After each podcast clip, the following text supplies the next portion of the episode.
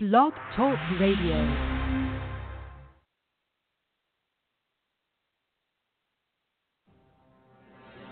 And when I think about um, that, you can do, I mean, live your life, the, I mean, with upholding the law in every aspect, except having uh, uh, traffic tickets. I had quite a few traffic tickets, but at this point, I haven't had them in quite a few years. But um, the thing is, it is amazing that you can live your life and still. That's why people have to look at the fact. You still, if they decide, I want to come after you, they come after you. Something has to be done about them just deciding, I'm going to take you down and, and trump up charges on you that have no legit, legitimacy or any any uh, any basis to it. Just I just come up. I mean, they just dug up something out the blue. I'm going to come up with these. You told three lies, and I didn't lie about anything. And- I-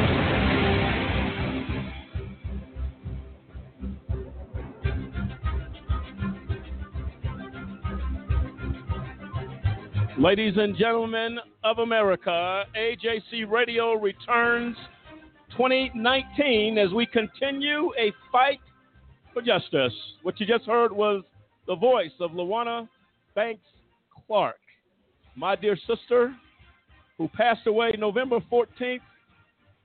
And I'll tell you right now, ladies and gentlemen, collateral damage of a system that failed. Make no mistake about it, the injustice suffered had everything to do with the injustice of this nation, of this country, which she suffered personally, the injustice to her brother, David Banks, one of the I R P five. The list goes on and on, folks. Tonight, we take a look at collateral damage of injustice, and we remember Lawanna Banks-Clark.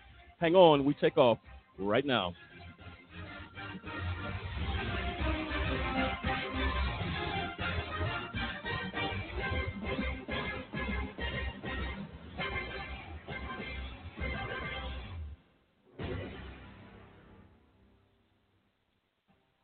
And there you have it. I'm Lamont Banks, along with Cliff Stewart, Lisa Stewart, Dennis Merritt, and Samson Riddle, the entire in, the entire A J C Radio team tonight. And again, we remember tonight the life and the fight for justice, of course, of Lawanna Banks-Clark. And uh, getting ready to dig into this one, ladies and gentlemen, feel free to dial in. Uh, Lawanna was, of course, my sister, uh, but a sincere warrior and a fighter Uh, for justice, and uh, uh, she will be sorely missed. Uh, but you heard her talking about, and we're going to play some more clips tonight of her expressing her feeling uh, as she was outraged, as she was blown away by a system that she's been taught from a little girl was fair until injustice visited her front step. And we're going to deal with that tonight. And uh, Samson, your thoughts as we get ready to get into this one. Without question, probably a very emotional one, serious one, as we remember our sister. Oh, absolutely. I mean, I, from the moment I met Lawanna, I mean, you you could tell what type of spirit that, that she had, that this, the the fire that she walked around with, fighting injustice, fighting for what she believed in, fighting for what she knew was right, and an opinion that you never questioned where you stood with her. There was without, there was no shadow of a doubt. You knew exactly where you stood with her. You knew exactly what was on her mind, and you knew exactly how she felt about the injustices. She has no pro- she had no problem talking about the things that not only happened to her, but happened to her brother and the remaining men of the I R P five. And she fought day in and day out in some way, shape, form, or fashion. I mean, I can't wait to dig into this. Bill, Dennis, your thoughts? Yeah, I agree one hundred percent. I mean, uh, Lawanna's passion was just over the top.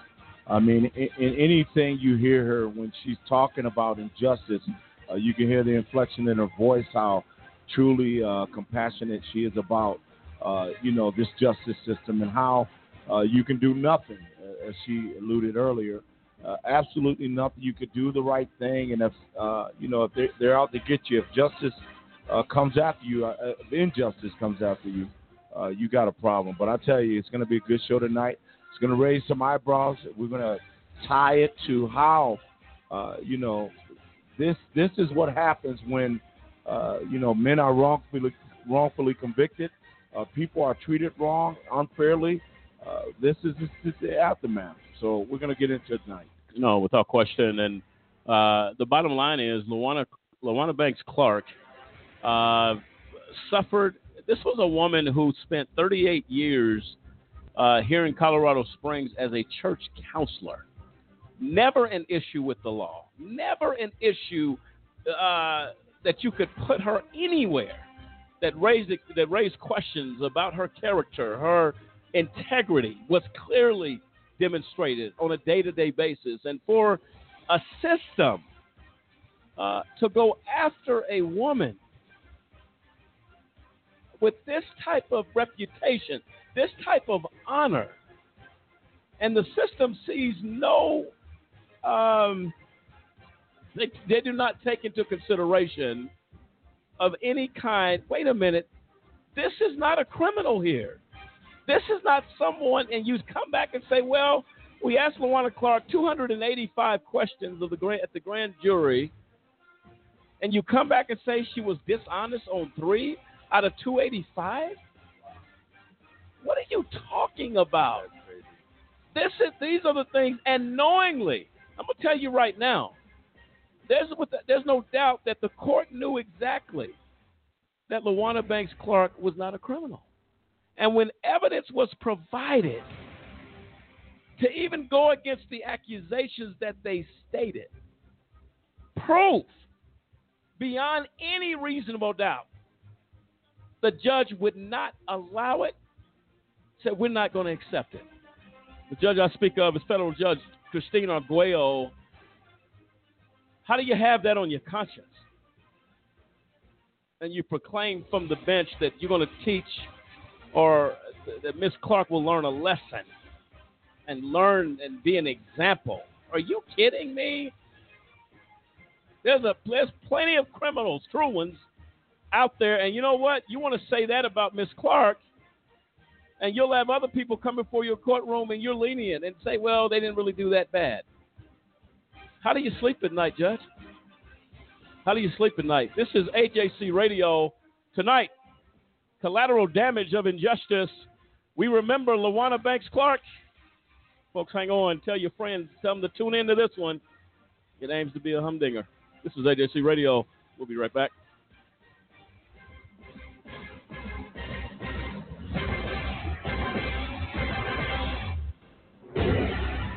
For a kid whose mom or dad is in prison, life is tough. Now add a wrongful conviction to that. Life just got a little bit tougher. Trying to explain to friends why mom or dad is not at the school play or at the ball game is something that no kid should ever be faced with, especially if mom or dad is innocent. Ladies and gentlemen, get involved today to stop the epidemic of wrongful convictions by remembering a just cause with a monthly, annual, or one-time donation. You can help in the fight against wrongful convictions. Call a Just Cause today, one eight five five, five two nine, four two five two.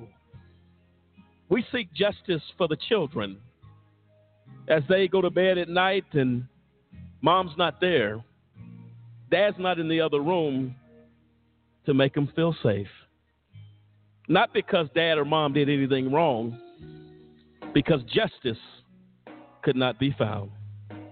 Join us for the children, for they truly are our future. Here are fifty white guys. Here are fifty black guys. Here's how many white guys can expect to go to prison in their lifetime. The chances amount to one out of seventeen.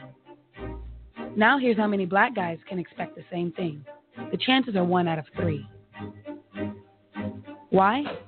Lots of reasons. It's complicated, but one thing is clear. There's racial bias at every level of the criminal justice system.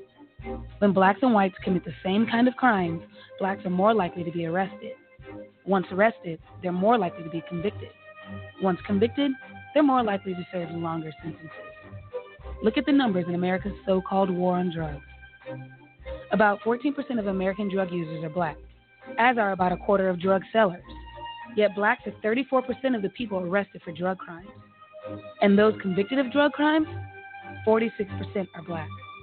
By the time we factor in sentencing, there are actually more black drug offenders than white ones in state prison and in federal prison. In the end, the incarceration rate for drug crimes is ten times higher for blacks than it is for whites. These are the facts.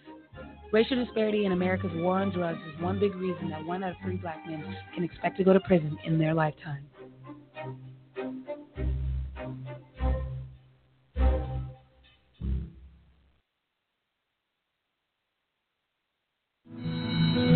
Good morning, students, and welcome to Career Day. I hope you're excited to hear about all the great things you can do when you grow up. Hi, everyone. I'm Emily. I'm super excited to introduce my dad because he's my hero. When I was little, my dad was away a lot. But I was okay with that because he was doing this really important work, driving ambulances in Iraq. Now he's at home, which is great for me because I get to see him every day now.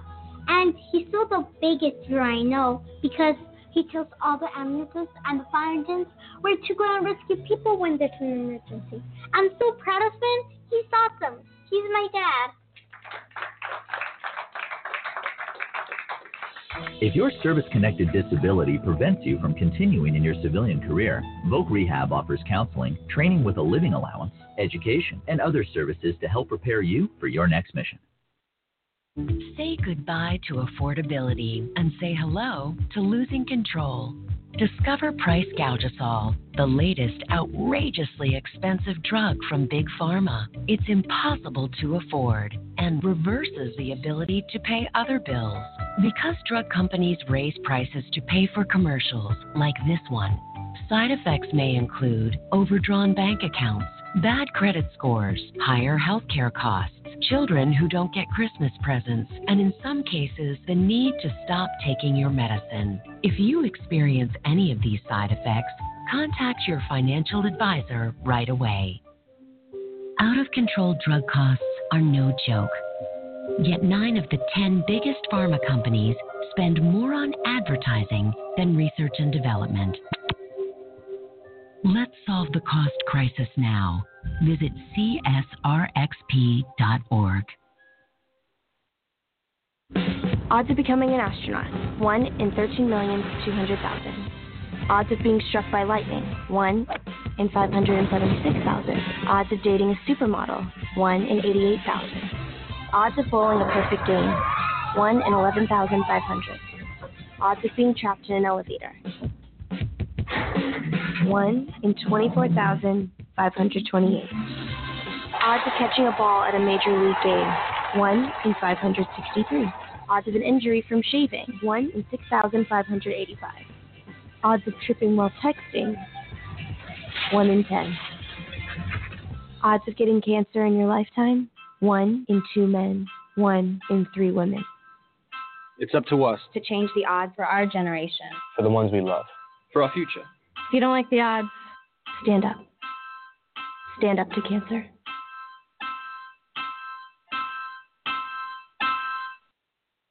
We have a big problem, and we need your help. It's happening on college campuses, at bars, at parties, even in high schools. It's happening to our sisters and our daughters, our wives and our friends. It's called sexual assault, and it has to stop. We have to stop it. So listen up. If she doesn't consent, or if she can't consent, it's rape, it's assault. It's a crime. It's wrong. If I saw it happening, I was taught you have to do something about it. If I saw it happening, I speak up. If I saw it happening, I'd never blame her. I'd help her. Because I don't want to be a part of the problem. I want to be a part of the solution. We need all of you to be part of the solution. This is about respect. It's about responsibility. It's up to all of us to put an end to sexual assault. And that starts with you. Because one is too many.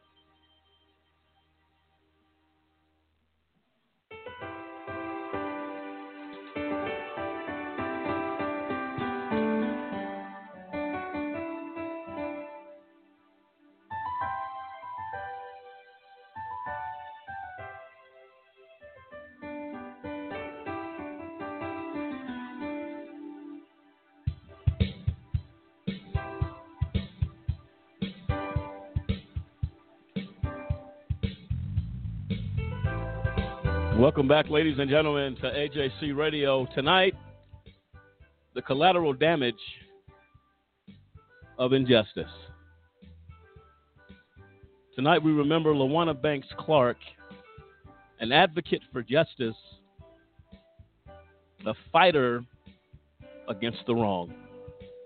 Tonight, she is no longer with us, as she was suddenly taken November fourteenth, twenty eighteen from this life. And we're going to talk about the contributing factors that played a part in the death of our sister. It is clear, as we have talked to members on Capitol Hill, that these are issues that must be addressed, that as a result of conduct unbecoming of officers of the court that continue day after day to lock up innocent people. And sometimes it's too much. The pressure of it all. We are reminded tonight as Lawanna went into a grand jury room. Never been in trouble with the law, never walked into a courtroom in her life facing such insanity. And we were reminded that as Lawanna left the grand jury that day of being grilled for hours, she complained of a horrific headache. She called her mother and said, "My head hurt so bad. I've never had a headache like this." Without question, it is our belief, our thought, that from that moment, the pressure at the back of the brain began to weaken. As we conversed with doctors at the hospital, they asked one question when we arrived at the emergency room. They said, was Lawanna under stress? Was she troubled or stressed really that would cause something, that a brain clot would do such damage? We had to answer the question honestly. That answer was yes. And we are reminded at the time on November, I believe, seventh, when she complained, she said the same thing. Called her mother and said, "My head, my head." Pressure, collateral damage of injustice. A life taken too soon. And the, those that did what they did in that courtroom, did what they did to Lawanna Clark, did what they did to David Banks, to the I R P five. Someone must answer. And as we begin to talk to lawmakers, we begin to explain to them, when you're talking about prison reform, you have to talk about the collateral damage of injustice. And we're going to be doing a part two of this show. Tonight, we dedicate this show to Lawanna Banks-Clark in her memory. Next Tuesday, we will talk about others that have suffered collateral damage of injustice. Cliff, when you hear that, as we've gotten into conversation, Um, we had some you had some very strong responses on Capitol Hill. What was your thought of that as we began to explain the story of Lawanna Clark? Well, you you see that although Congress had made has made steps to um, you know begin in legislation with the First Step Act, the First Step Act um, that got passed uh, pretty much unanimously in Congress, that there's so much more that has to happen. And as they begin to hear stories of collateral damage, uh, you know, collateral damage all the way up to uh, situations like with Lawanna Clark, that, I mean, these, this is a life that was uh, gone too early for all intents and purposes. And when you look at what the uh, criminal justice system, what, what the, the impact of the injustice of that system, the impact of how a prosecutor can overstep his bounds, how a judge can ignore evidence that would keep a person out of prison, no matter when that evidence is brought. Um, these are the things that we look at and say, hey, if if the if the system is this broken, and if a person can be impacted so negatively that they can start to have, um, you know, physical health issues because of injustice, uh, these are the type of things that need to be dealt with, that need to be changed, that need to be um, reformed. And speaking to members on the Hill, you know, you, you explain these things to them, and all of the, all of the suggestions that we took, all of the, the issues that we raised, they were received with open arms and saying, you know, yeah, we realize that we have to do more. Um, it goes back. A lot of times we say here on A J C Radio that these are common sense things that need to be changed, that need to be addressed. And when you look at how they can impact a person like Lawanna, how they can uh, have such a negative effect, that you say, could, if the system had been more just, if the pressures of having to be in front of a grand jury without ever being, uh, having her rights explained to her, that, you know, you could have your attorney uh, somewhere nearby that you can ask them for counsel. If a prosecutor is not overstepping his bounds and, and twisting the law into, you know, taking, taking situations that are normal business activity and twisting those and, and misconstruing them as a crime. These are the type of things that we have to look at that say this must be changed. If it's not, then how many more people are impacted? How many more lives are, uh, are lost? How many more families are, are broken, and how many more people are impacted by a system that looks the other way? And the people that run that system that say, hey, you know, so be it. That is the, that we cannot take that position of so be it, because at the end of the day, you have lives that are being lost. You have families that are being destroyed. You have um, situations that need to be, that need to be fixed. And and the the beginning of it is for the public, for those of us who vote, for those of us who understand that uh, nothing changes without some type of revolt. That revolt could be uh, your vote in a voting booth saying, I refuse to stand with the status quo of the system. I refuse to sit back and watch how it, it uh, impacts people's lives that are innocent and being uh, put in prison for um you know, no, no good law enforcement reason. Those are the things that we have to attack. Those are the things that we have to change. And we will be that voice. Um, Federal Judge Christina Arguello, A U S A Matthew Kirsch, former U S Attorney John Walsh, your actions, your misconduct in the court against Lawanna Banks-Clark, you wear responsibility for the pressure she felt in that grand jury room. You're culpable in the death of Lawanna Banks-Clark. I'm going to mix words with it. It is what it is. And until somebody calls you out, what family is next? Samson, your thoughts? Yeah, I was just listening to Cliff, and he hit on so many great points. And it's like when judges and prosecutors are allowed, they're permitted to, you know, overstep their bounds or misuse their power. You know, they're setting a precedence right there. And so, like, they're just going to keep pushing, and they're going to keep pushing, and they're going to keep pushing, you know, with the next family or the next person. And it's a matter of, okay, when are we, as Cliff noted, when are we as a people going to come together and say, no, I'm not going to be counted with anybody that's going to do injustice?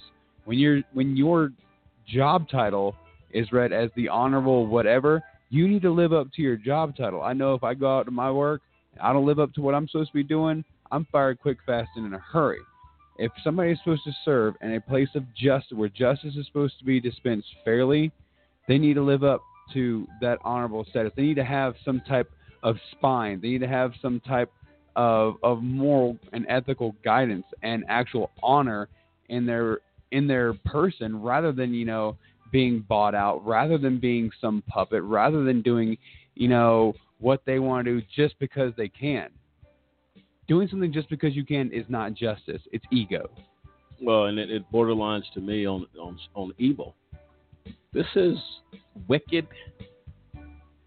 You're talking about a life gone.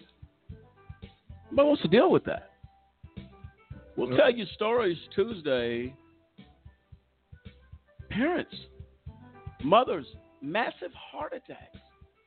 A week before a son is released and is told that, oh, we got it wrong. We didn't get it right. But the mother died of a massive heart attack. Said, I can't deal with my son. I know he didn't do this. You have a nineteen-year-old boy, Michael Anderson's son, who blew his brains out after hearing the death of his father and suspicious activity by guards at Florence Prison Camp. nineteen years old. Collateral damage, folks. But Lawanna Clark tonight, we focus on her. Close to home, the front door. We're going to deal with that tonight. Cliff, we got a caller. Yes, we have uh, Pastor Banks on the line, has a comment. Uh, you're live. Yes, thank you for taking my call. As I was listening, as the different things have been said about Lawanna, my mind went back to when they uh, brought her into the grand jury. She had never been in a court setting ever. One thing I want Just Cause to work toward is that what prevents a person that's brought before the grand jury having the right to an attorney when you don't have any idea what you're going to face in that room. I've never understood that, but I remember after they put her through so much in that grand jury, and then they and then they um, said she lied to the grand jury, which never was true. Um, after, I remember her calling me, telling me, Mama, my head hurt me so bad. She said, I laid down in the bed and I, I prayed. I said, God, I've never felt this kind of pain in my head ever. Please take this pain away. She said, Mama, I cannot describe to you the pain that was in my head after leaving that grand jury room. They put so much pressure on her. It was unbelievable. They lied on her. We got a handwriting expert that what they tried to accuse her of, of writing a check that she didn't write. We got the handwriting expert that they have used themselves, the government have used. And she told us, she said, there is no way. She said the one, the, the, the girl that wrote the checks for the biz, for the guy's business was was her sister. And when she took both of them's handprints, she said, Juana did not do that. Took it to the court. Uh, the judge wouldn't even consider what she said. When we later contacted the handwriting expert, she said, I am so angry about this. She said, they never contacted me. She said, anytime I've done work uh, uh, for them if, uh, and things like this, she said, they always contact me. Uh, and most of the time, I, I have to testify in court. Why did they call me on Lawanna Clark? Because they wanted to put her in prison, because they wanted five five decent men to bow and say they did something wrong. After all of that pressure over a period of time, with the men being uh, found guilty and, and put in prison, and after they sent her to prison for six months, she never got past that stuff. She talked about it often.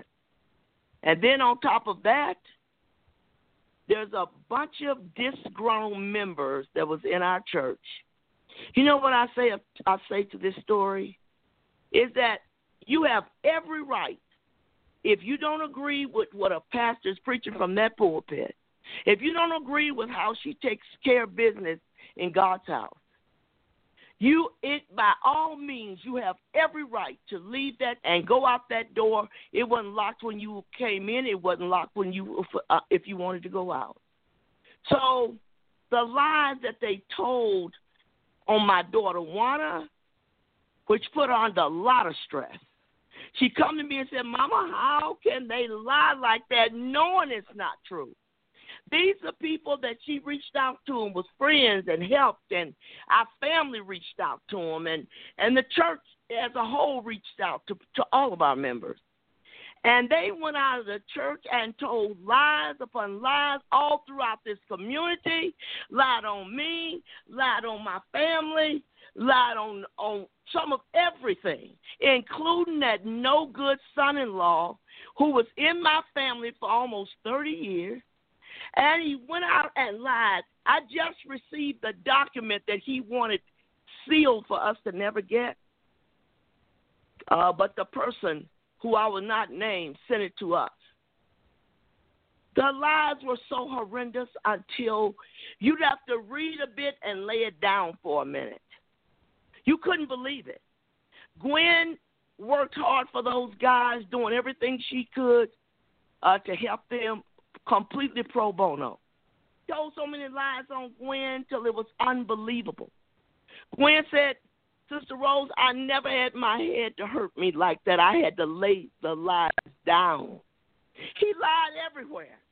He he took the, the guys who were willing to sacrifice their careers and work with him on an idea that he had and give their time working day and night.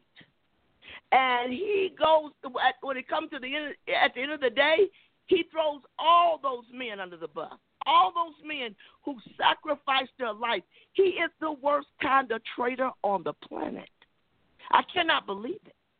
Those things they pressed on Lawanna daily. She talked about it over and over again. Mama, how could he do it? She and her sister was married on me and Charles's anniversary. He done this thing so bad. And her sister said, I'm divorcing him. I cannot live with somebody who tells those kind of lies. He's going to go before the judge and say, I might lose my wife and son. Did you really think you had a chance? Did you really think you could lie on the family and lie on me and the church? After thirty years, it didn't take you thirty years to find out what we were all about. You were in that church long enough.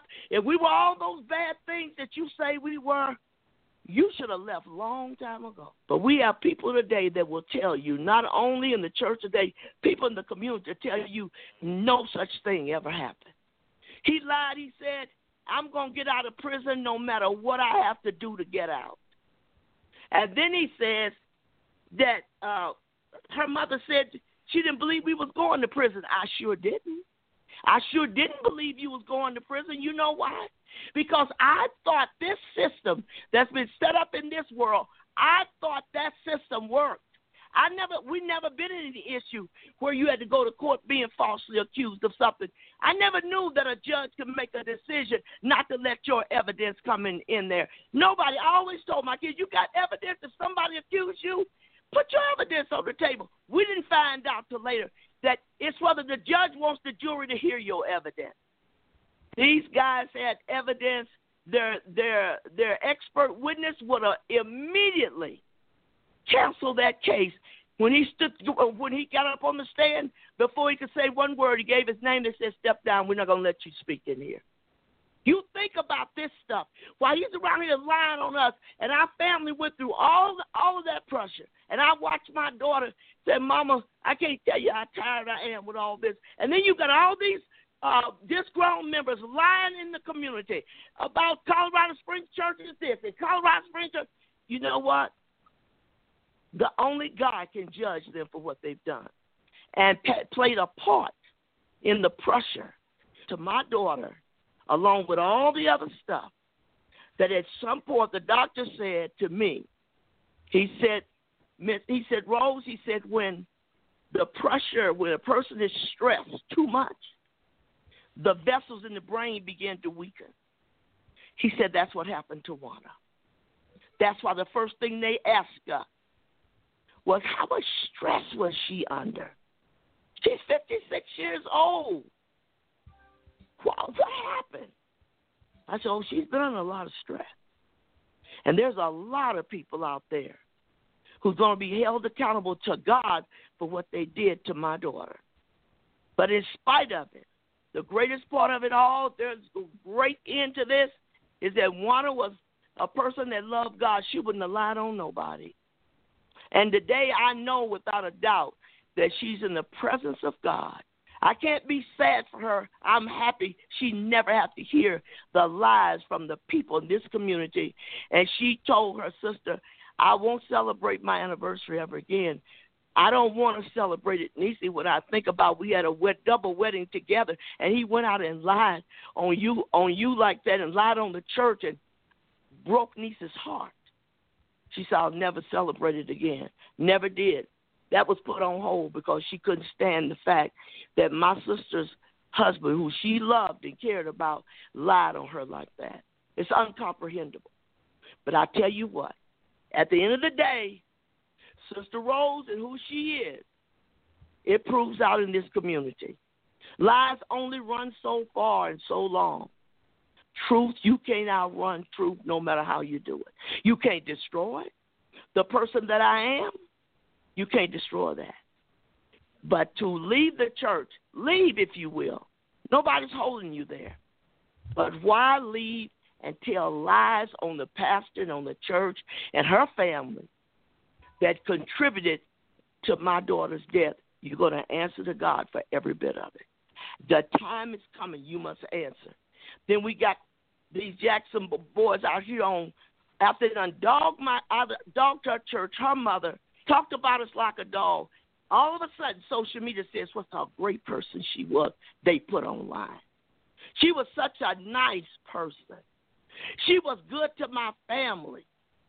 You're going to answer to God for telling her lies. But then after she's dead, all of a sudden, she was so good. This is a good person. I loved her. This is hard for me to do. You know what? You got to answer for the lies, though. I had to come on this show and say what I really feel, because the thing that has been done to my family, to this church, and every negative thing they tried to reflect negative on our members, but you know what? We're still standing. And when it's all said and done, we're still going to be standing. Thank you so much for taking my call. And thank you for that, Pastor Banks. What do you say? It's the truth. And there's a line of folks that will, not only, again, the people that was named there, Pastor Banks, but Judge Christina Arguello. Say you would say Matthew Kirsch, John Walsh, acting U S attorney at that time. I couldn't sleep tonight if I were you. This is A J C Radio. Collateral damage of injustice. We remember a legend, a hero, a warrior, Lawanna Banks-Clark. We'll be right back.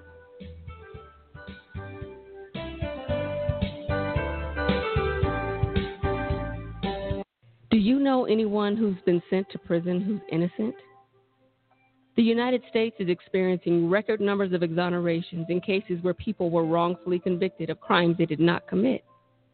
If you believe that no one should be sent to prison for crimes they didn't commit, there is something that you can do today.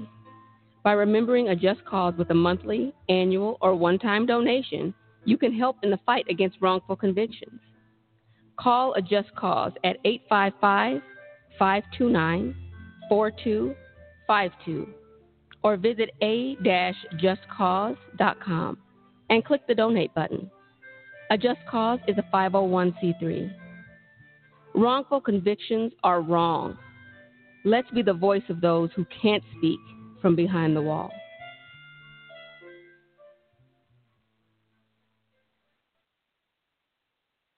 I can solve difficult problems for a Fortune five hundred company.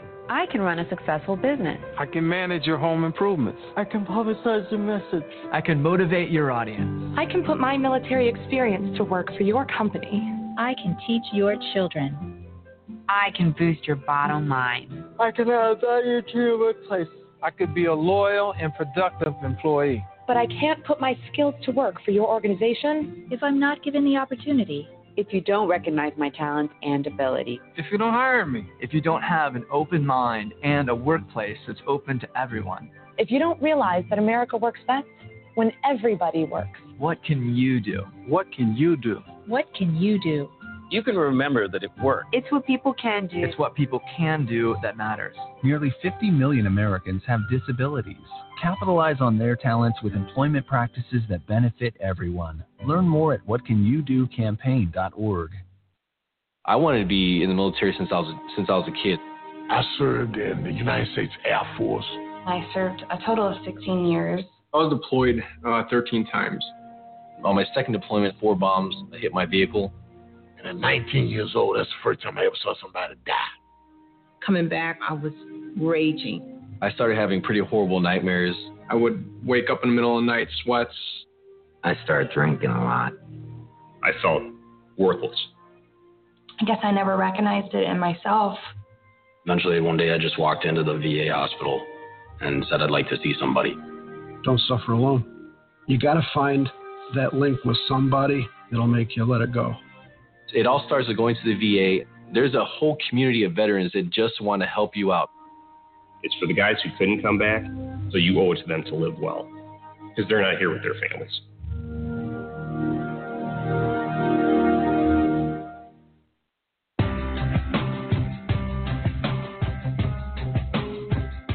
How often does our justice system get it wrong, convicting innocent people of crimes they did not commit?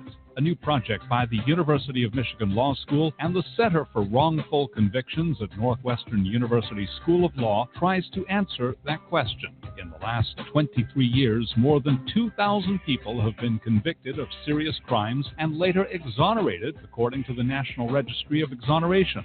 By far, the largest segment was almost twelve hundred defendants falsely convicted because of large-scale patterns of police corruption, generally in drug and gun cases.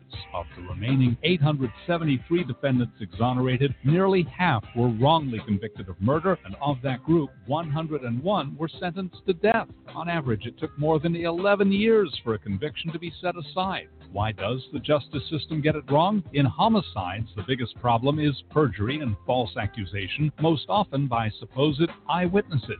False convictions in adult rape cases are primarily based on mistakes by eyewitnesses, while false convictions in child sex abuse cases are often for fabricated crimes that never occurred. two thousand exonerations may seem small in a nation with more than two point three million people behind bars, but there are far more false convictions than the report contains. Most false convictions are never formally challenged, and those convictions that are successfully overturned receive little or no attention from the media, according to the report's authors.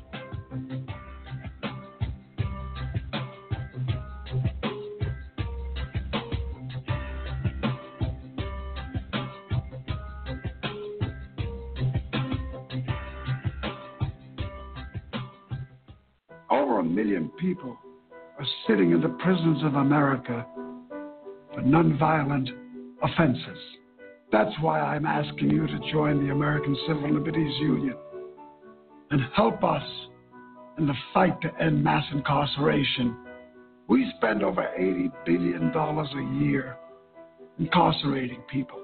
Alternatives to prison, like community service, drug treatment, and rehabilitation, costs less and can turn lives around.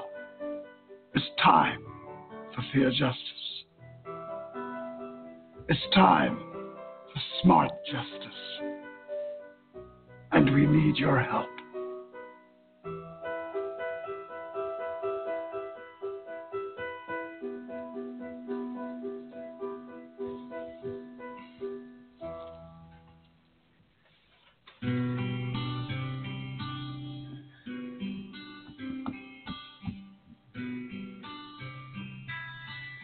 Welcome back, ladies and gentlemen, to A J C Radio. Tonight, collateral damage of injustice. We remember our sister, Lawanna Banks-Clark, who passed away on November fourteenth, twenty eighteen.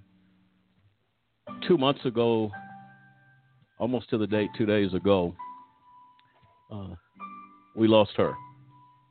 As we deal with collateral damage, tonight we talk about the life and death consequences of injustice. Lawanna being one of those who, in our true belief, the pressure, the stress, I would presume some sleepless nights along the way, without question, tears that fell in the night. Lawanna Banks-Clark gone too soon. And the words of Pastor Banks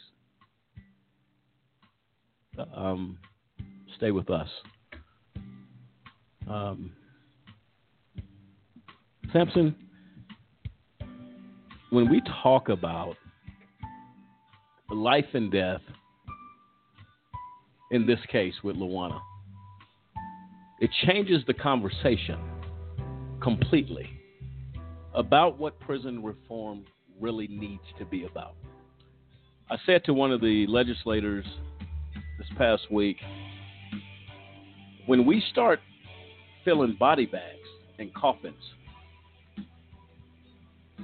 as a result of a system that has failed us, that the stress, the pain is so great that lives now begin to be lost.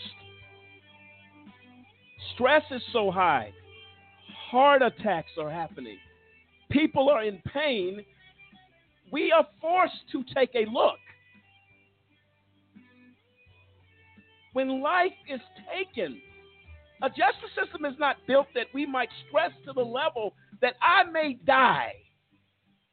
A family member may die because of it? Your thoughts on that, Samson? Well, Mon, as you said, I mean, th- this case in particular, um, I mean, it hits really close to home. But I can only imagine, you know, I mean, I know, I know how I feel regarding this situation. And, I mean, I'm not directly blood-related to Lawanna, and, I mean, it hurts. It hurts every day because of the presence that she brought, you know, with her wherever she went. You know, the the spirit, the love, the the truth, just everything she brought with her. Like that's that's something that is rare to come across in one's lifetime. But to now imagine all these other families that are out there that have been um, affected by this. I mean, you've mentioned everything from children committing suicide, mothers having heart attacks. And I think that the only way that um, our justice system is going to truly be fixed is that, you know, trips like, uh, you know, you all had the opportunity to take up to the Hill to present them. We're not, we're not just giving you opinions about what we think needs to be changed. Here's some statistics.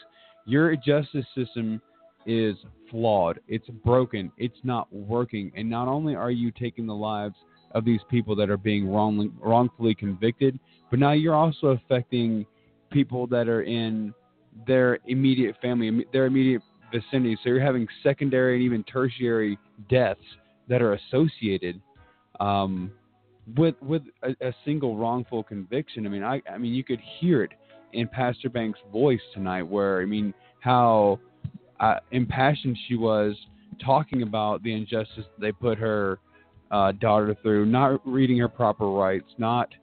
Um, not getting her uh, an attorney, putting her through hours uh, in front of a grand jury, hundreds of questions, and the damage on that just snowballed from there. I mean, we're talking about a a woman that was, I mean, in her prime, and her life being cut short because of the amount of pressure and the stress that was involved. Um, all because people want to exercise their authority in the wrong ways. They want to misuse their power and and ultimately, like I said, lead to her death. No, without question. Right now, we're going to hear a clip uh, as callers are getting in queue. We're going to take those calls here shortly. Uh, Lawanna Clark, going to and arriving in prison. Here's her words.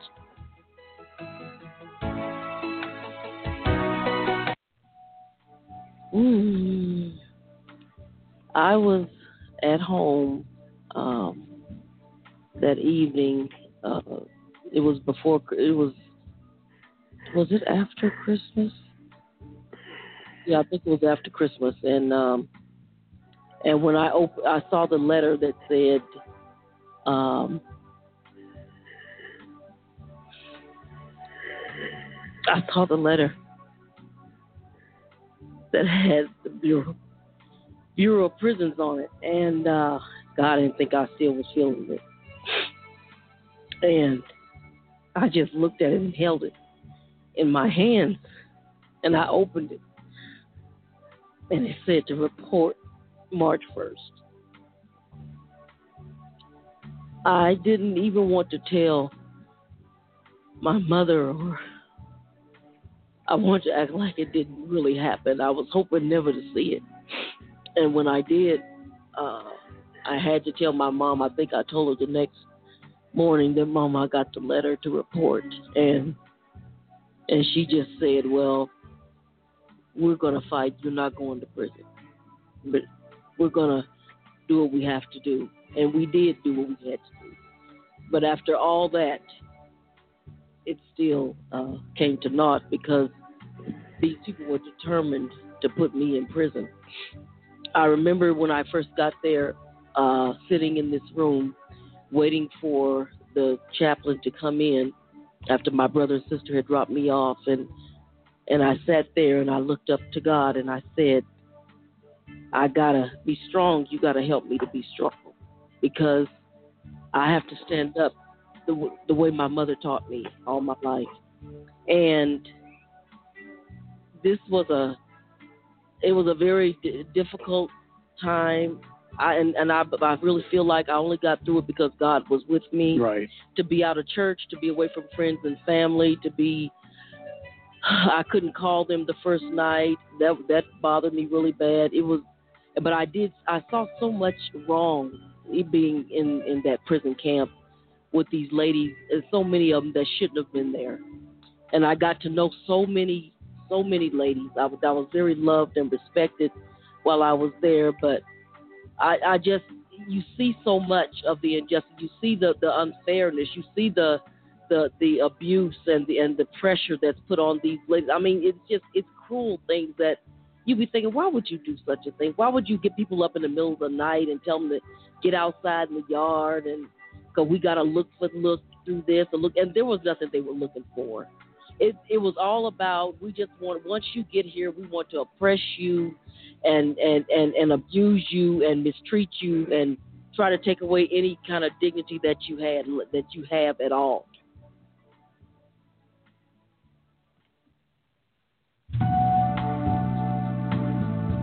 Well, there you have it. Voice of Lawanna Banks-Clark. The emotion. This was after she's out. She's reliving the horror of what she went through. As you could see and uh, hear there, unable to speak at a point because of the tears and the pain of what she suffered. Dennis, your thoughts? The collateral damage.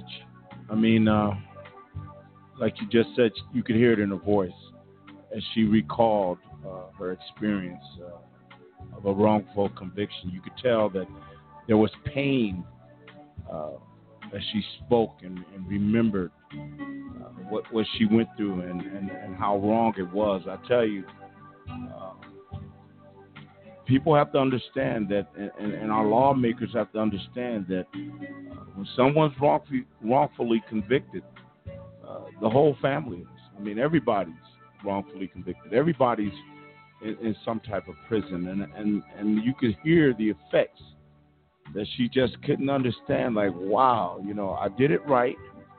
Uh, we really thought, you know, I knew I didn't do nothing wrong, so we really thought, yeah, hey, oh, don't worry about it. It's going to be all right.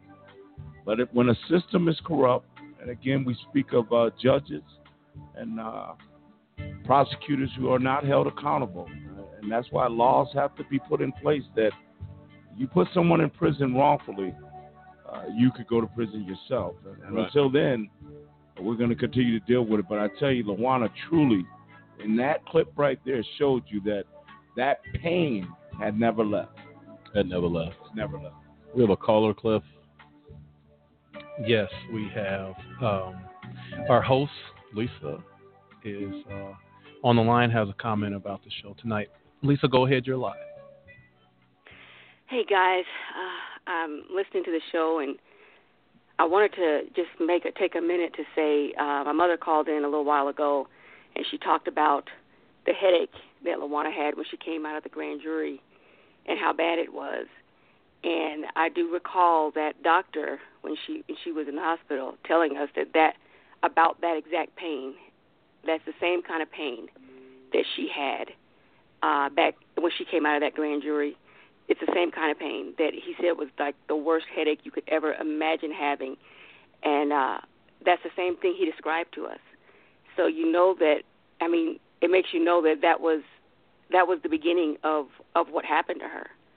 Uh, a result of what they did to her. How do you lock someone in? I mean, not, no, she wasn't locked in, but how do you put somebody in a room and grill them like that for that many hours? Just, I mean, just repeating the same question, because I've gone through the questions. I've, she, cause she talked about the questions that they asked her and all the different things that they said and how they would ask her a question and they'd re-ask the same question five or six or seven different ways over and over again, and just keeping her there all day long until the pain was just out of control. And they shouldn't be allowed to do that to people. They really shouldn't, because that's the kind of thing that causes this. That's the kind of thing that leads to this road that she, that she went down, and the, the what happened to her as a result of it. I, I blame them, because I believe that is the reason. That's a large part of the reason that this was going on, with everything else that was going on and all the things that were happening with the people that she loved and cared about that it turned on her and all the different things that were going on. All of this compounded together to to make her to make her to put her in the position that she was in when she went into that hospital. And I just I mean, I blame I blame them along with many many others for what happened to her, because it did I don't think it's something that had to happen. Oh, absolutely right, Lisa, um, and thank you for the point there. Um, she couldn't come back. There comes a point. It can't come back. And we will continue to fight for justice. It's a motivating factor. It is a painful one. But I guarantee you, through A J C, a Just Cause, her death will not be in vain. Will not. Because we will fight tirelessly every single day to bring to the attention of this country, the people of this country, another senseless loss at the hands of injustice. We remember Lawanna Banks-Clark. On the other side of the break, this is A J C Radio. We'll be right back.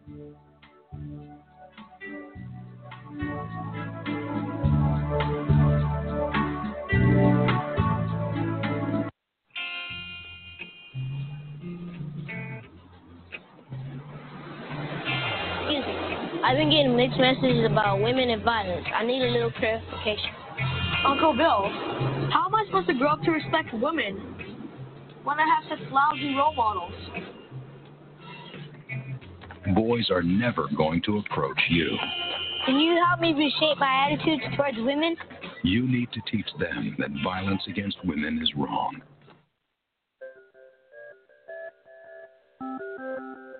The United States houses more human beings in prisons than any other country in the world.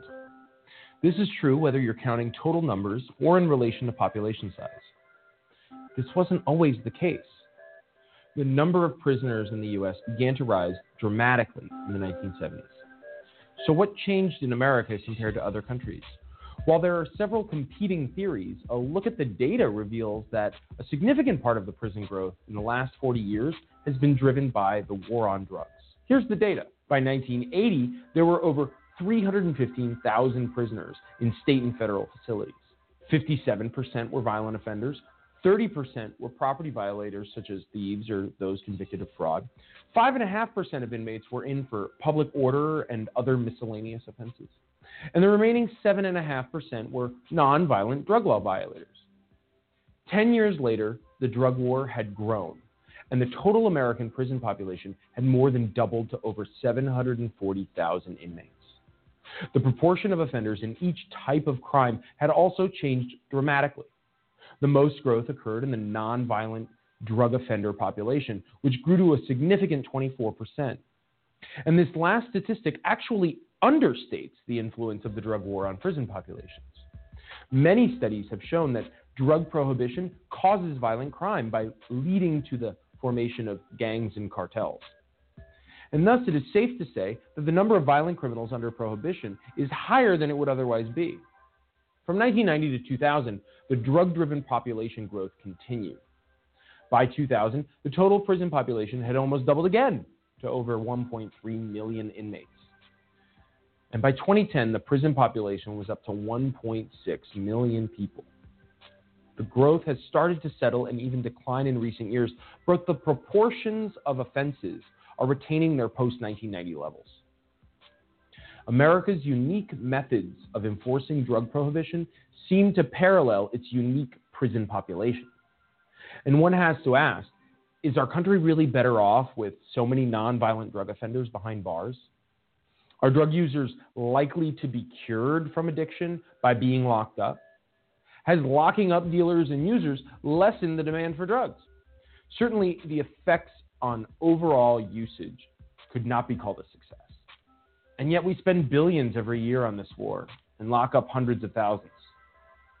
Surely, there must be a less costly approach to addressing drug use in America.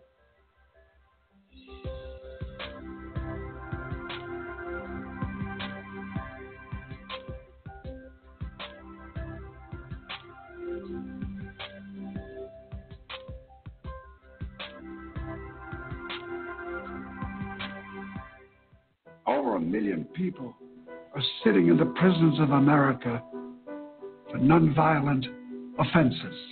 That's why I'm asking you to join the American Civil Liberties Union and help us in the fight to end mass incarceration. We spend over eighty billion dollars a year incarcerating people. Alternatives to prison, like community service, drug treatment, and rehabilitation, costs less and can turn lives around. It's time for fair justice. It's time for smart justice. And we need your help.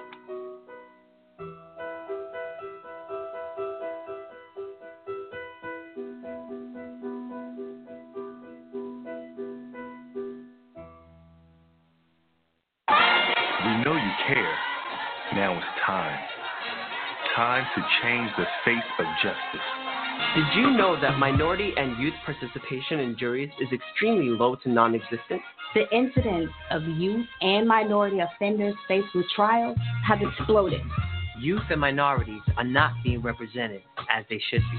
We must represent for people to get fair trials. If you acquire a state I D or driver's license, it allows you to register to vote. And it allows you to become eligible for jury service.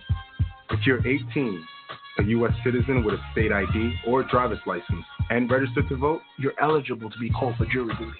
If called and selected, make it your duty to serve. We can't get justice without you. Change. Change. Change. Change the face of justice.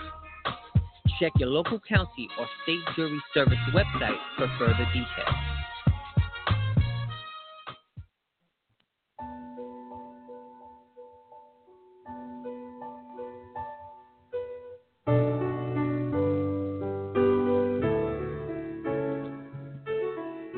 Welcome back, ladies and gentlemen, to A J C Radio. Tonight, remembering Lawanna Banks-Clark, who I call a hero and a warrior,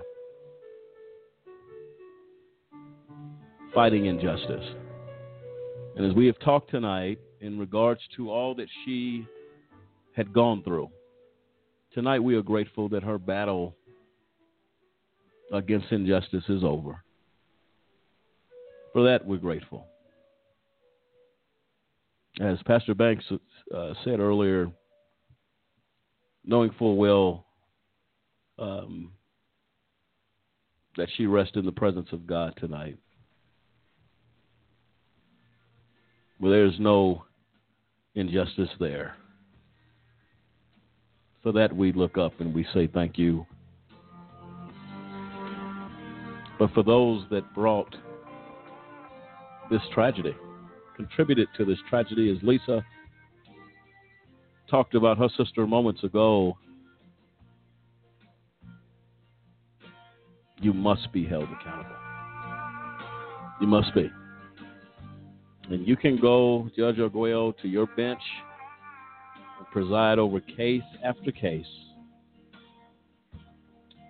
But in your closet, you contributed to the death of my sister, our sister, a mother's daughter. As I said earlier, you're culpable in the loss of Lawanna Banks-Clark. It is what it is. Matthew Kirsch, John Walsh, anyone that could have rendered justice here and failed to do so, you are guilty for the death of Lawanna Banks-Clark. No other way to slice it, Samson. There's no other way to put it.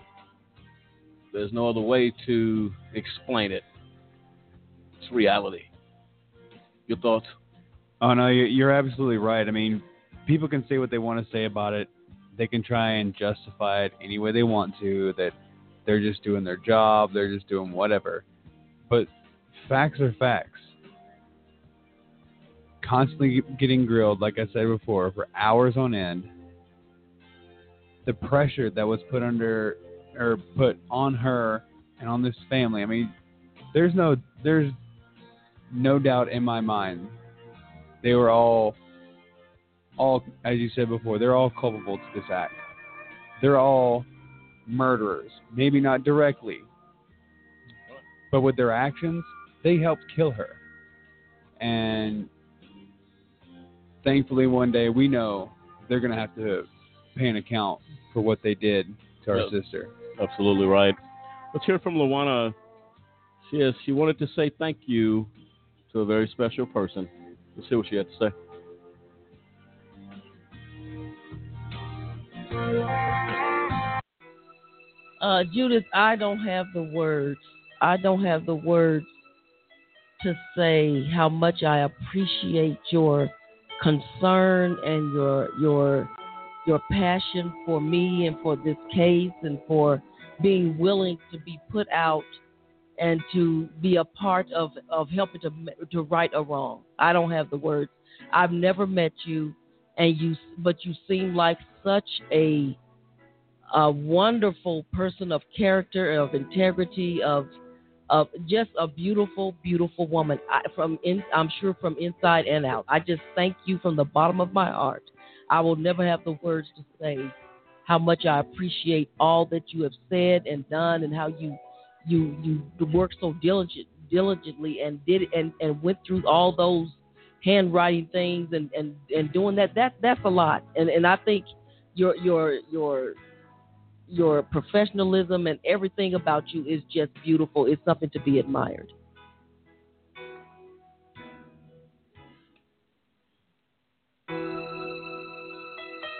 Well, there you have it. We talk about class.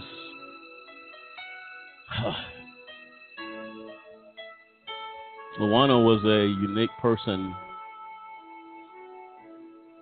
that no one loved anymore.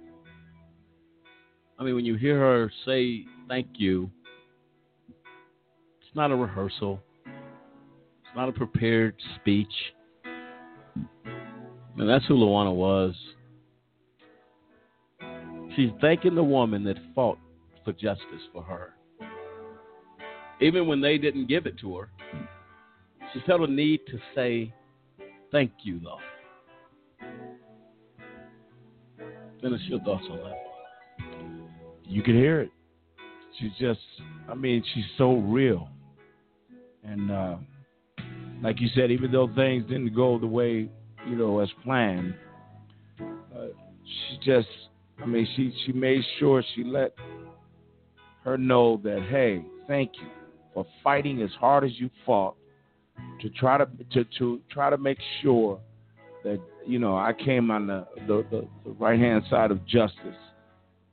Again, that's like you said, that's just who she is. I mean, I'm telling you, that that's just who she is. She was straight up, for real, uh, wouldn't hurt anyone. And then I'm sure, I'm sure because of the loss, I, I'm sure she wanted to make sure that she understood that, hey, yeah, it didn't go right, but still, you gave it all you had, and I want to make sure that I let you know, thank you, awesome. And that I appreciate it. That's awesome. awesome. Cliff, do we have another caller? Yes, we have uh, Kendra on the line who has a comment. Kendra, you're live. Okay, thanks for taking my call. After hearing Pastor Banks and Lisa's comment, I cannot help but to feel anger towards this so-called justice system. I don't know how in the world officers of the court can be allowed to to do this kind of behavior, put people under this kind of pressure, and get away with it. They need to be put underneath the jail. This is horrible. How many more Lawannas have to die and suffer before this changes? Thank you for taking my call. And thank you for your comment, Kendra. Cliff, another caller. Yes, we have uh, Tanique who has a comment. Um, hello. Uh, can you hear me? Yes. Um, you talked about uh, Lawanna being a warrior of justice, and I looked up this poem, and I wanted to read it because to me it speaks to who Lawanna was. Um, it says, you chose to be a warrior when you refused to st- uh, stay seated. You chose to be a warrior when you refused to back down. You chose to be a warrior when you stood up and fought. You chose to be a warrior because if not you, who? And I was thinking about, ever since you've been talking about her tonight, about how we need more people um, like Lawanna. Uh, people who are not afraid to stand up and talk about the corrupt justice system. Um, I remember the times when she would call into the program, and um, I think it was uh, Dennis who just mentioned how real she was. Um, I remember times when I would hear her, and what she was saying always came from her heart. She was so passionate about um Are about uh, exposing, you know, the corrupted judges, the corrupted attorneys, the prison abuse. I remember one time you guys had a uh, parent on, and Lawanna called, and she was crying, and she was telling that parent, I'm so sorry that this was done for your child. Um, and um, it just makes me, like uh, Kendra had just said, the caller before, so upset that uh, because we have so much corruption in our society, we lost such a person who it was such a value, who cared so much for people and wanted to fight um, for uh, against injustice and wanted to be a warrior. And because of all the corruption, we lost somebody who uh, could be used. Absolutely. Thank you for your comment. Speaking of that, Lawanna talked about the how women are treated in prison. Hmm. We lost a jewel, folks. We lost a jewel. Let's see what she had to say.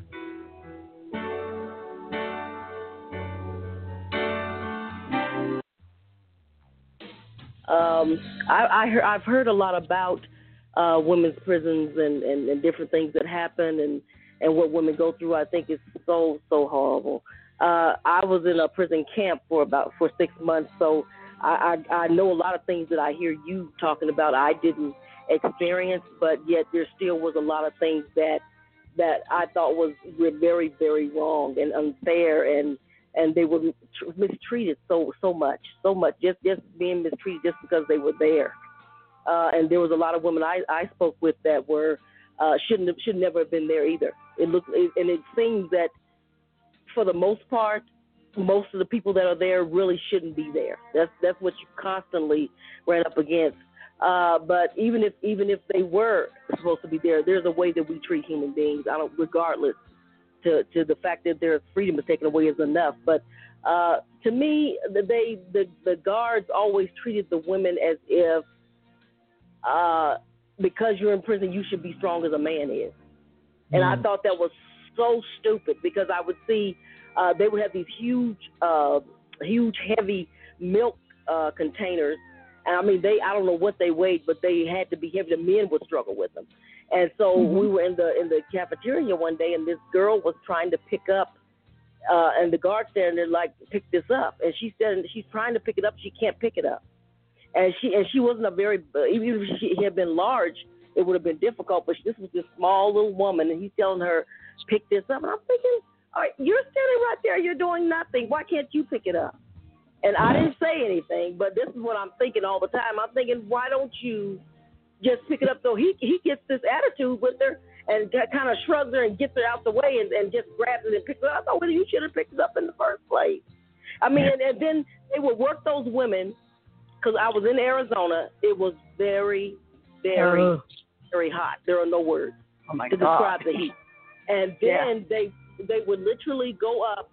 They would have them women out in that heat all day. Some of them that had those particular jobs were out in that heat all day, uh, up on these roofs and doing all this hard labor, and the pennies they were paying them was just atrocious. I'm thinking, but with women, I mean, regardless of the fact that women are equal uh, in, in this country is supposed to be, um, there. I mean, we are we are not as strong as men are. The strongest of women, for the most part, are not as strong as a man is.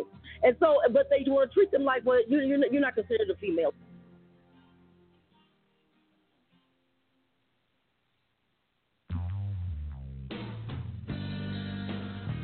There you have it, Lawanna Banks-Clark. What adjective do you use to describe such a wonderful person? I don't believe we have enough words in our dictionary, in our vocabulary, to say what Lawanna Banks-Clark was. Champion, as I called her earlier, warrior, hero, compassionate, the people's person, making a difference behind the wall. This is A J C Radio. We continue. Collateral damage of injustice. We remember our sister, our friend, our champion, Lawanna Banks-Clark. We'll be right back.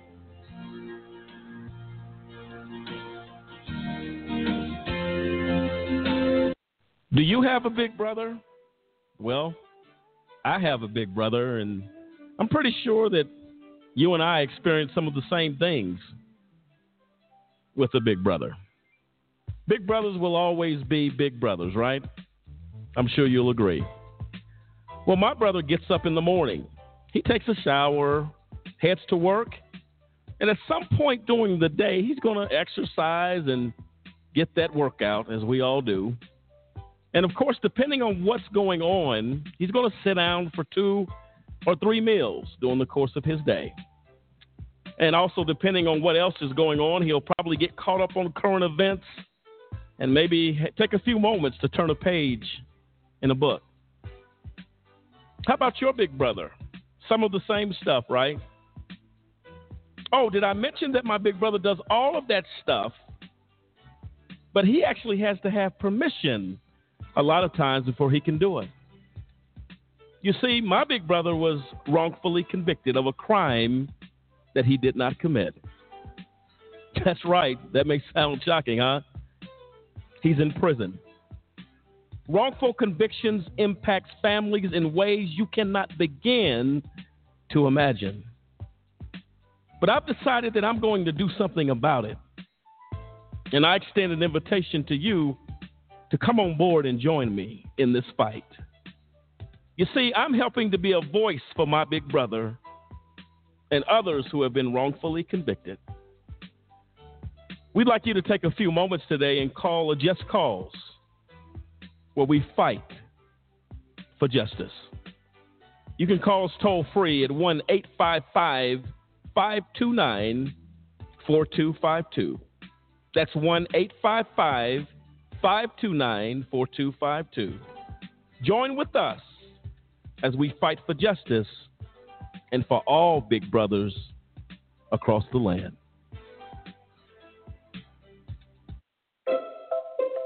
When does it stop being partly cloudy and start being partly sunny?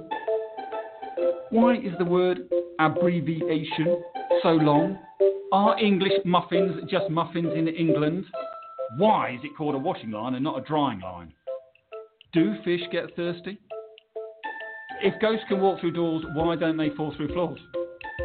Do you yawn when you sleep?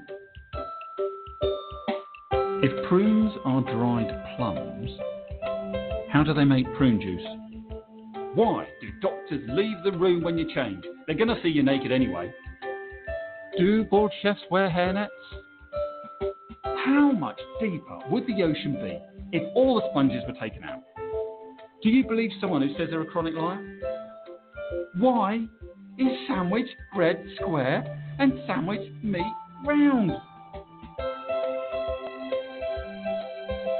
Life's full of hard questions.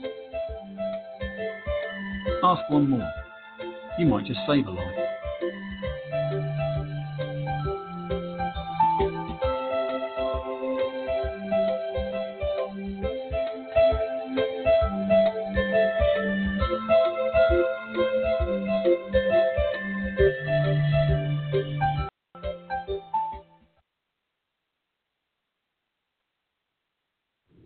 Congress shall make no law respecting an establishment of religion, or prohibiting the free exercise thereof, or abridging the freedom of speech, or of the press, or the right of the people peaceably to assemble and to petition the government for a redress of grievances.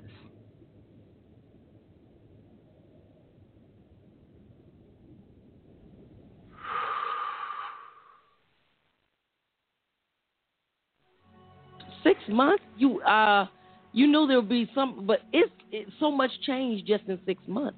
I all all I could uh, try to identify with was people that were there for years and years and years. How do you come back and readjust to society and to to the world and to life? Because everything, I mean, things change in a month. Things change in weeks. Mm-hmm. How do you readjust? I remember walking into my home and I'm, I'm trying to figure where did, where is this? I was in I was in a confused state because I'm trying to figure. I know where I put everything, but I had lost track of where my home. My even in my own home, I didn't know exactly where and what. And then when I was driving, I always had a problem sometimes driving anyway, getting lost. But this was I was in a confused places where I had been all the time, and just in that period, I could not remember where some place was or where this this particular uh, address was or right. something. It was it, it was very un, it was very difficult. It's very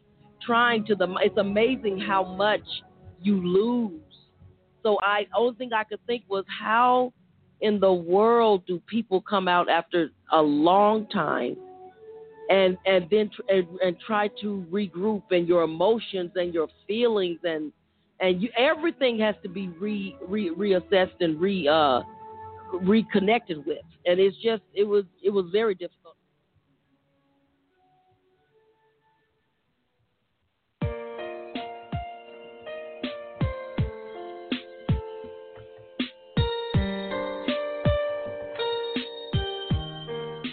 Well, there you have it, Lawanna Banks-Clark.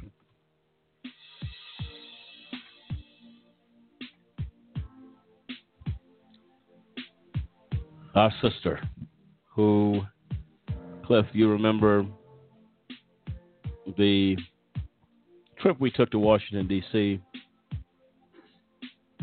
Want to let her voice be heard to members of Congress on that trip.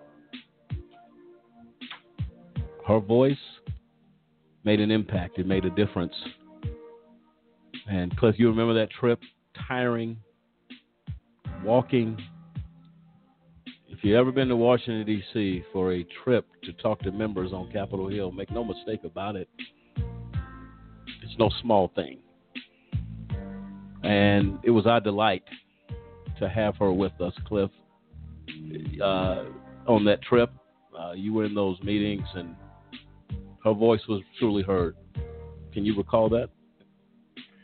Yeah, I mean, it was uh, to have the members of Congress hearing her story. And the thing that stands out to you when you have a person that's been uh, wrongfully convicted and you go to Congress, the thing that I think never gets uh, old is the fact that how shocking, how shocked they are when they when they hear the personal stories of individuals, and how many times they tell us, you know, that that they appreciate uh, Just Cause bringing those stories to light, because a lot of times, you know, they deal with lobbyists, uh, they deal with people who are really trying to push an agenda, and not, um, you know, people who are on, uh, you know, for lack of a better term, humanitarian, on a humanitarian effort.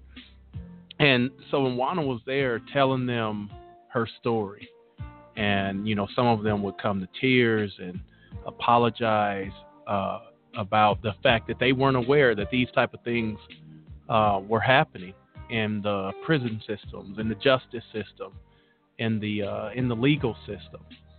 And, you know, so that that is a part of the legacy that Lawanna leaves, that, um, you know, you have to try to find something positive in everything that happens.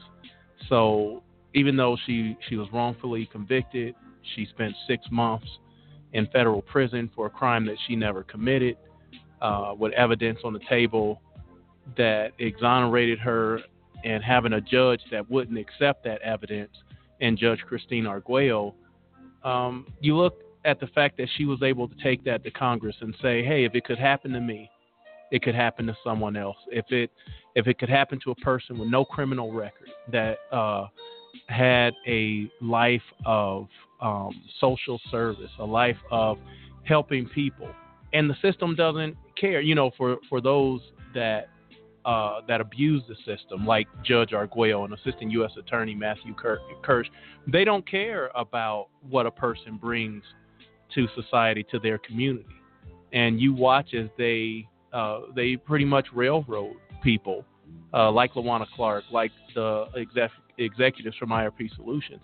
But to be able to see her there on Capitol Hill and talking to members of Congress, uh, explaining to them what needs to be changed, what type of reform needs to take place to ensure that someone else isn't put in that same situation, and that when evidence is on the table that shows that a person is innocent, that that evidence should never be ignored by a judge, and never uh, an, an innocent person should never spend one day in prison, uh, let alone what we're seeing in today's society. Oh, for sure, Cliff. Well spoken there. Uh, it, it's true. Uh, these are things that we have to take a look at. I know we got quite a few callers in queue, Cliff. Who's the next caller?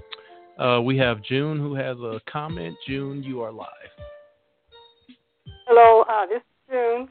Um, Lawanna was a voice for so many behind the wall. I remember many of her passionate comments on the radio show. She would get so upset when she would hear of the injustice and the corruption in, in the system.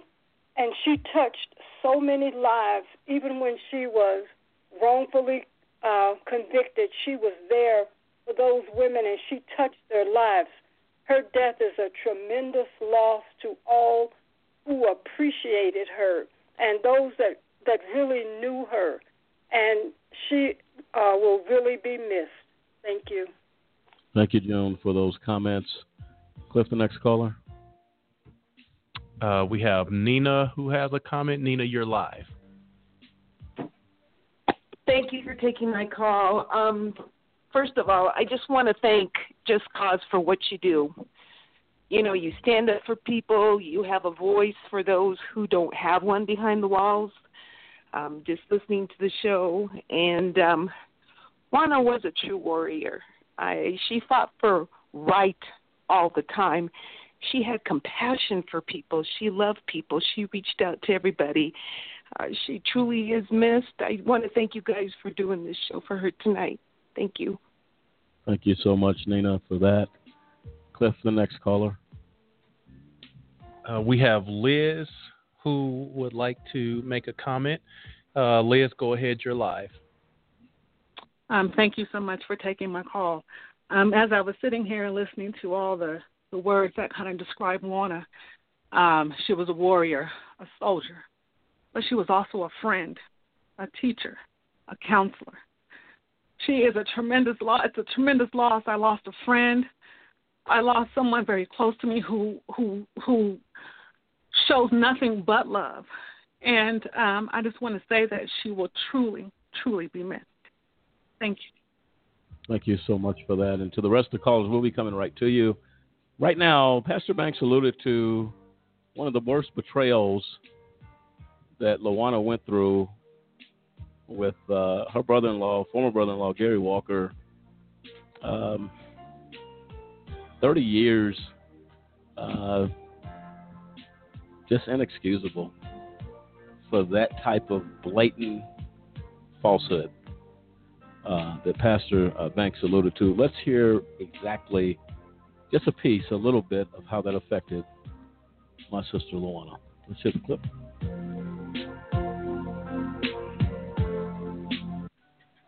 Yes, uh, I was calling. Gary Walker was my brother-in-law uh, for many years.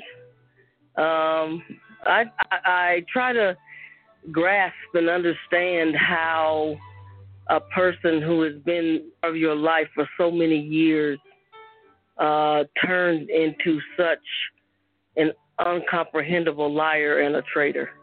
I still am in awe at the at what he has done, at what he's the things that he's saying and has said, and and it's so bizarre and so far fetched and so out there.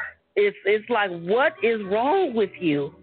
How did you get to this point that you that you could lie like this about this whole situation, about your mother-in-law and your pastor? And how I don't get it. A, a guy that came to the church many, many years ago and continued to come. I mean, before we even know really who he was, just continued to come and continued to come. He continued to come because he... there was something there he loved and he liked. He wasn't forced. He wasn't made to stay. He wasn't set up. None of this crap is true. He came because he witnessed the Spirit of God, as many people that come to the church. And and, and ha- had no problem with the leadership, evidently. So Pastor Rose has been preaching the truth and preaching the Word of God as long as I can possibly remember. I'm fifty to fifty, fifty-six years old now. And you're you you just you're trying to get this. You can't get it. And to to me, to throw away your marriage, your son, a wife that you would never ever find another one like her, never. That I would literally destroy my own life for jealousy and hatred. It is incomprehensible. I, I just can't get it. I don't understand it. Of course, it, it, it, it, we, our family has always been very close. We've always got along. Our, our, our mother and our pastor and our and our friend, she tells us the truth. She has always told us the truth about everything. And she's told Gary the truth. She told everybody the truth. And I think it's all about, I hate the truth. I have to hate it to, to go to this part that I hate you so bad. Just for no reason. There's no reason. She was good. She treated him like a son, like she treats everybody. Pastor Rose don't know no stranger. She has, she is nothing but love. And all these people out there with Gary lying and saying things that aren't, aren't true, these people that used to be apart because they decided, I don't want to live as the word says, live. I don't want to be right. I don't want to do it right. So I'm going to just go out and lie and lie and lie. It is phenomenal to me, but What really gets me is that you were here, a part of us, a part of the family, first family of this church, and you were, for twenty-something years, you were happy. Don't tell me you weren't happy. Gary was happy. He had a good life, a great life, a great marriage, a good wife, a, a, a devoted son that loved him. And Kendra, you throw all this away for it's, it's phenomenal to me. I'm still, that's, and I had to say something because being a part of this and seeing it for yourself is very difficult to put your, put your, wrap your mind around. Very difficult. It's like, this can't possibly be happening because there was no reason, period, anywhere for for Gary to take the road he took and, and to sell out his, his fellow uh, brothers and friends. And when they worked so hard together, they, they were a dynamic power. I mean, they were phenomenal. I would watch them. I watched them in that courtroom. They were over the top. And then for you to say that they were wrong, and you weren't wrong. They weren't wrong. He wasn't wrong. They did the right thing. They stood up for what was right. They said they were innocent because they were innocent, and to this day, they're still innocent. He, and for you to take a way out, to be a, to become a coward and say, no, these guys Uh, did they did this and they and we did that we shouldn't have. That's a, that is uh, that is totally untrue. But what the best thing I can in, that I can look forward to is that the truth always wins out. It always comes to the forefront.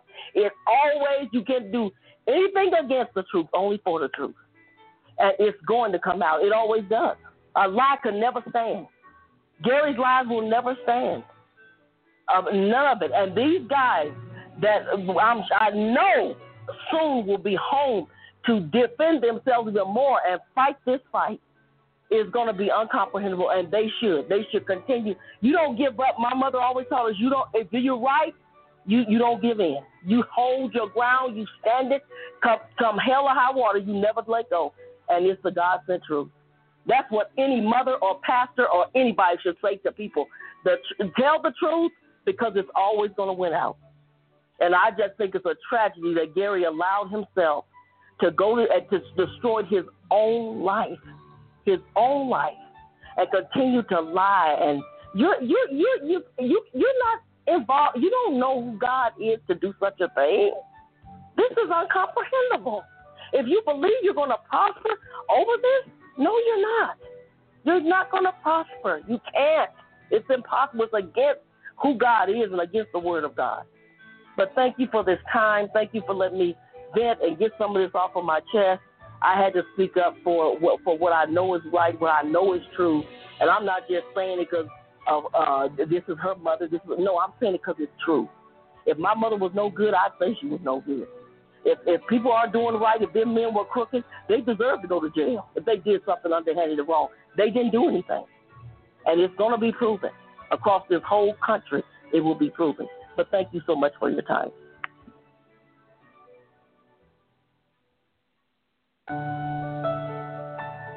Well, there you have it. No mixing of words, no trying to be politically correct. How proud I am tonight to be Lawanna's brother. To hear her speak and listen very carefully to what she said, it will be proven. She didn't back down. She called it what it was. Your thoughts, Dennis? You heard a lot of comments uh, from a lot of different people, and, and they use a lot of different words to describe who Lawanna was, but I mean, when you hear her talk, if you can't figure out who she was, you got some major problems. Uh, she's about right. She's about being real. She's about, uh, I mean, justice. When, when we talk justice, and that's what this show is truly about, she's on the side of justice. She's on the side of making sure that people understand that there's a way to treat people, whether they're in prison, whether they're in prison because they should have been in prison. Uh, it doesn't matter. There's a way to treat people. And if you don't treat people right, uh, believe it or not, you know, there, there are consequences. And I tell you, you know, no one, I haven't heard one person say tonight anything uh, other than positive uh, things about Lawanna, because there is no, uh, there's nothing that is not positive about her. She's just straightforward, straight, true, honest, real. And, and you can hear the power in her voice when she speaks, the compassion about how people need to be treated. And uh, how she, when she talked about how she was treated, she still made sure people understand that, hey, there is a way to treat people, and there's a way, there is a way uh, to do things. And, and when, when when you do it wrong, she has no problem letting you know. Samson? Well, there there are a few people I've met in my lifetime that are probably more compassionate or loving than Lu- Lawanna. But the fact of the matter is, is... if you're right, you're right, and if you're wrong, you're wrong. And she had no qualms. She wouldn't mince words. She wouldn't do anything like that. She would step right into it because that's what she's been taught, and that's what she believes. Get in there, you, you plant your feet, you dig your roots in, and you fight for what's right. You fight for those that can't fight. You fight until you get the victory. It may not be today. It may not be tomorrow. But the fact of the matter is, like she said, and like I think we all still you know, know in our in our heart of hearts, those men are coming out. We're going to keep fighting injustice on this show, and we're going to be victorious. Like she said, they're going to know it all across this nation. It's not just going to stop here. Yep. You know, and around the world. This is going global. Absolutely. Um, I remember being told that when Lawanna was being released, there were tears by inmates that were saying goodbye. Tears. Because the impact was of that level in the lives of those women. I say to everybody that I'm very impressed with on this show, whether it's a member of Congress, someone that's out here fighting and doing what they're doing, to take a bow. If I could picture my sister tonight, I would tell her to take a bow. A class act that deserves an encore. The encore just isn't here yet. This is A J C Radio, remembering Lawanna Banks-Clark. To our callers, we'll be right back.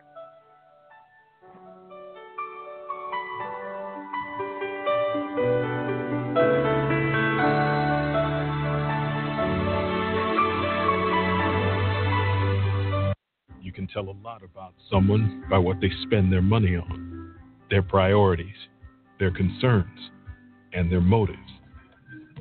Big Pharma says their top priority is research and development. They say that prescription drug costs are so high because they spend so much on research. But the simple truth is nine out of the ten biggest pharma companies spend fifty percent more on advertising than they do on research and development. It's true. Tens of billions more. The more they spend, the clearer it becomes. Big Pharma's priorities are more ads, more sales, and higher costs to you. It's time for Big Pharma to get their priorities straight. Americans deserve open and honest prescription drug pricing. Let's solve the cost crisis now. Visit C S R X P dot org. I can solve difficult problems for a Fortune five hundred company. I can run a successful business. I can manage your home improvements. I can publicize your message. I can motivate your audience. I can put my military experience to work for your company. I can teach your children. I can boost your bottom line. I can add value to your workplace. I could be a loyal and productive employee. But I can't put my skills to work for your organization if I'm not given the opportunity. If you don't recognize my talents and ability. If you don't hire me. If you don't have an open mind and a workplace that's open to everyone. If you don't realize that America works best when everybody works. What can you do? What can you do? What can you do? You can remember that it works. It's what people can do. It's what people can do that matters. Nearly fifty million Americans have disabilities. Capitalize on their talents with employment practices that benefit everyone. Learn more at what can you do campaign dot org.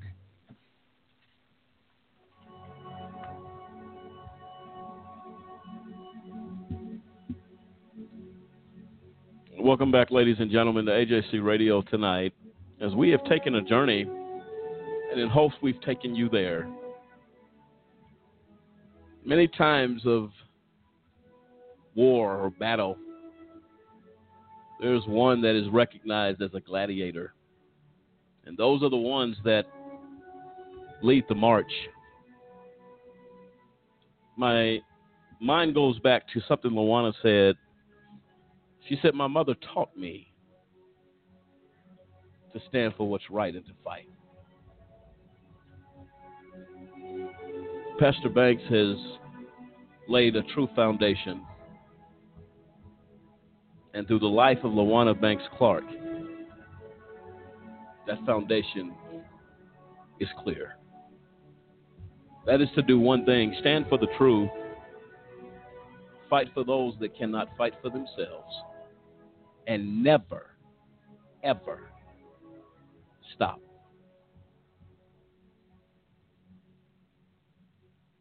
That was my sister. Again, I sit here tonight proud to be called her brother. Do we miss her? Without question. But I would echo the words of Pastor Banks when she said, no more pain for her, little girl. No more disappointment.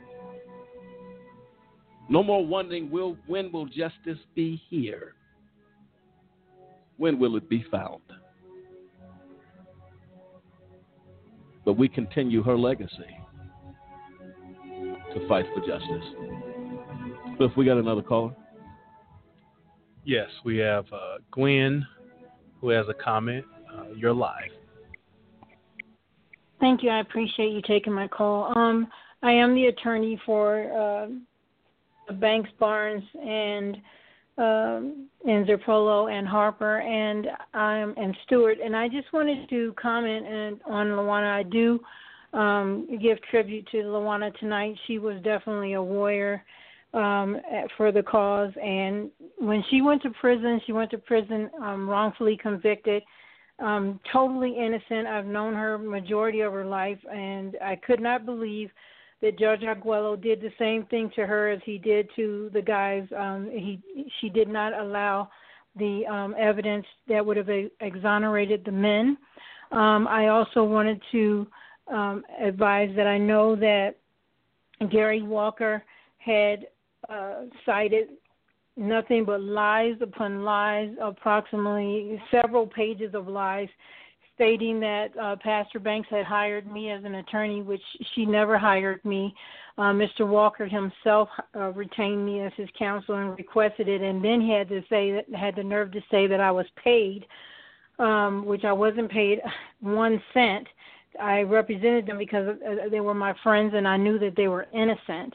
I'm just appalled at um, all of the lies that I couldn't believe, comprehend that one person would state, um, you know, and then he had the nerve to also say that the guys that are still remaining incarcerated, that were that are wrongfully convicted, that are still innocent, that Judge Arguello um, allowed them to be incarcerated for no reason. But he, Mister Walker, stated that uh, lied upon lie that Um, that the guys were, were uh, committed some crimes, and they did not commit any crimes. To this day, they're still innocent. I hate the fact that, I mean, I'm, I'm glad I'm an attorney, but um, I hate the fact that you have a percentage of judges that hide behind the black cloak um, and basically say, you know, that whatever that they say is correct when they know that they are wrongfully making statements and hide under the word of discretion as judges to make decisions. And yeah. Judge Arguello is one of those people um, that should be removed from the bench. And, I, I mean, not just our case. There's several cases that she has been discriminatory and biased about. And I just that you have that type of an injustice in the system.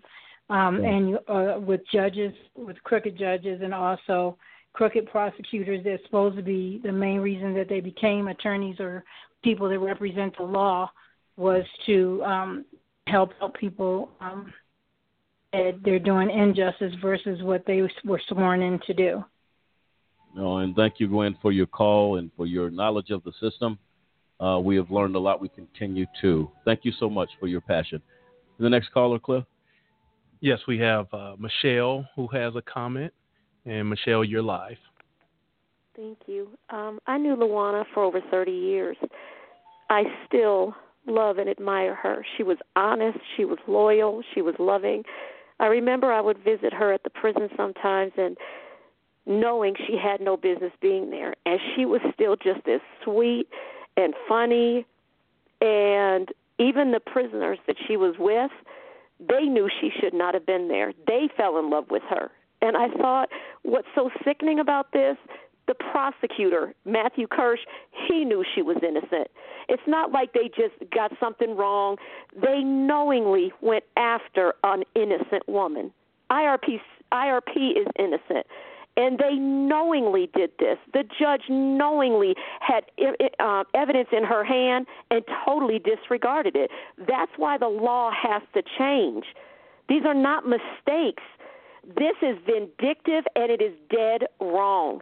They need to change the law. These crooked prosecutors need to be held accountable and put their butts in jail for the stuff that they're doing to innocent Americans. Juana had no business being in jail.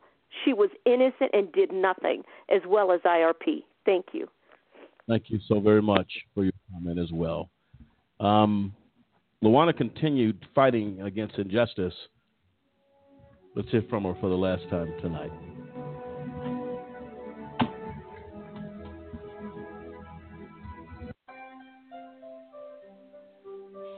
Yes, um, I just think it, that we have got to continue this fight against this injustice that's in our justice system, that all the, that people don't end up wrongly convicted and and incarcerated unjustly, such as myself and others.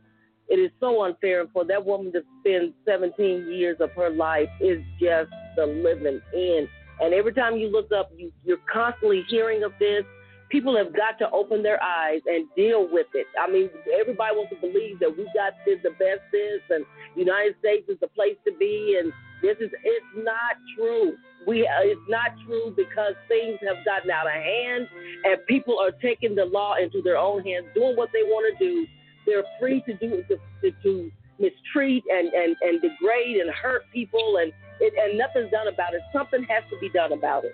And I think it's just got to be, and I'm glad that I can be a voice to say at the, the time that I spent there unjustly that was so unfair and so wrong, it, it, it put a fire and a desire in me that I can't even describe. Because when I hear of someone else that, that has lived through this and the years upon years of people's lives that are being destroyed and, and, and being taken from them, it's just it's just such a, a heart-wrenching, sad thing. And, and I think it's just got to be, people have got to stand up, they've got to fight, and, and they can't quit. And the Just Cause and all the other organizations out there that, that say, hey, we got to we got to push this, we got to fight, we got to stand up until something changes.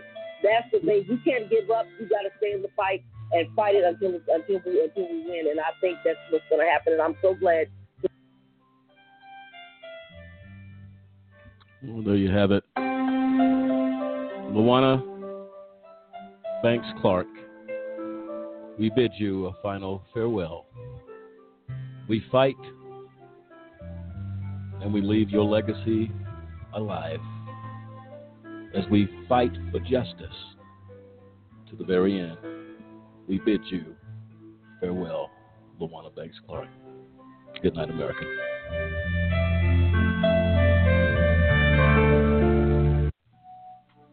Mm. I was at home um, that evening. Uh, it was before, it was, was it after Christmas? Yeah, I think it was after Christmas. And um, and when I op- I saw the letter that said, um, I saw the letter that had the Bureau Bureau of Prisons on it. And uh, God, I didn't think I still was feeling it. And I just looked at it and held it in my hands. And I opened it. And it said to report March first. I didn't even want to tell my mother, or I wanted to act like it didn't really happen. I was hoping never to see it. And when I did, uh, I had to tell my mom. I think I told her the next morning that, Mom, I got the letter to report. And and she just said, well, we're going to fight. You're not going to prison. But we're going to do what we have to do. And we did do what we had to do. But after all that, it still uh, came to naught because these people were determined to put me in prison. I remember when I first got there, uh, sitting in this room, waiting for the chaplain to come in after my brother and sister had dropped me off. And, and I sat there and I looked up to God and I said, I gotta be strong. You gotta help me to be strong because I have to stand up the, w- the way my mother taught me all my life. And this was a, it was a very d- difficult time. I, and and I, I really feel like I only got through it because God was with me. Right. To be out of church, to be away from friends and family, to be, I couldn't call them the first night. That that bothered me really bad. It was, but I did, I saw so much wrong being in, in that prison camp with these ladies, and so many of them that shouldn't have been there. And I got to know so many, so many ladies. I, I was very loved and respected while I was there, but I, I just, you see so much of the injustice. You see the, the unfairness. You see the, the the abuse and the and the pressure that's put on these ladies. I mean, it's just, it's cruel things that you be thinking, why would you do such a thing? Why would you get people up in the middle of the night and tell them to get outside in the yard and go, we got to look for look through this and look. And there was nothing they were looking for. It it was all about, we just want, once you get here, we want to oppress you and, and, and, and abuse you and mistreat you and try to take away any kind of dignity that you had, that you have at all.